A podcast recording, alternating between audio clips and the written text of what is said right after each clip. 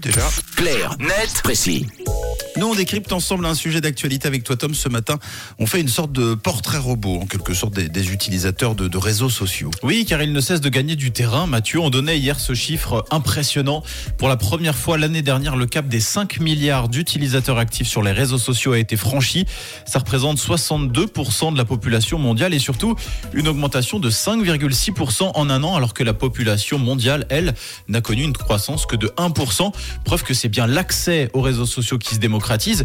Et en Suisse, les chiffres concernant l'usage de ces réseaux sont encore plus édifiants. Selon un sondage SSR mené euh, l'année dernière, 75% des personnes interrogées déclarent les utiliser au moins une fois par jour. La question portait sur la fréquence de l'utilisation des applications comme WhatsApp, YouTube, Facebook, Instagram ou TikTok. Et il n'y a que 5% de la population qui avoue ne jamais se servir de ces plateformes. Et qui sont les personnes qui les utilisent le plus alors si on observe euh, une famille par exemple? Alors, sans grande surprise, même si à peu près toutes les générations s'en servent aujourd'hui, ce sont les jeunes qui les utilisent le plus. À la question à quelle fréquence utilisez-vous ces réseaux sociaux? 81% des 16-39 ans ont répondu plusieurs fois par jour contre 47% chez les plus de 65 ans. Il y a donc une vraie différence de consommation. Ensuite, le sondage relayé par la RTS montre également une différence homme-femme qui n'est pas négligeable. 7 femmes sur 10 consultent leurs réseaux sociaux plusieurs fois par jour. Chez les hommes, la proportion tombe à 6 sur 10.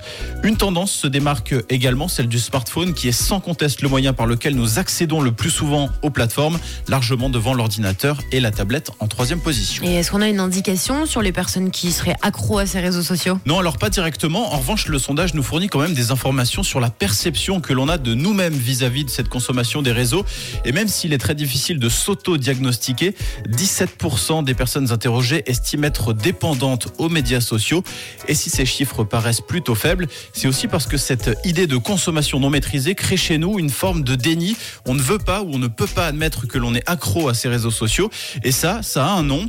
Le professeur spécialisé dans la communication et les médias à l'université de Zurich appelle ça l'effet troisième personne. En gros, c'est quand les dangers des réseaux sociaux et d'Internet ont tendance à être davantage perçus pour les autres que pour soi. C'est vrai, c'est vrai. Merci, Tom. En tout cas, sujet très intéressant.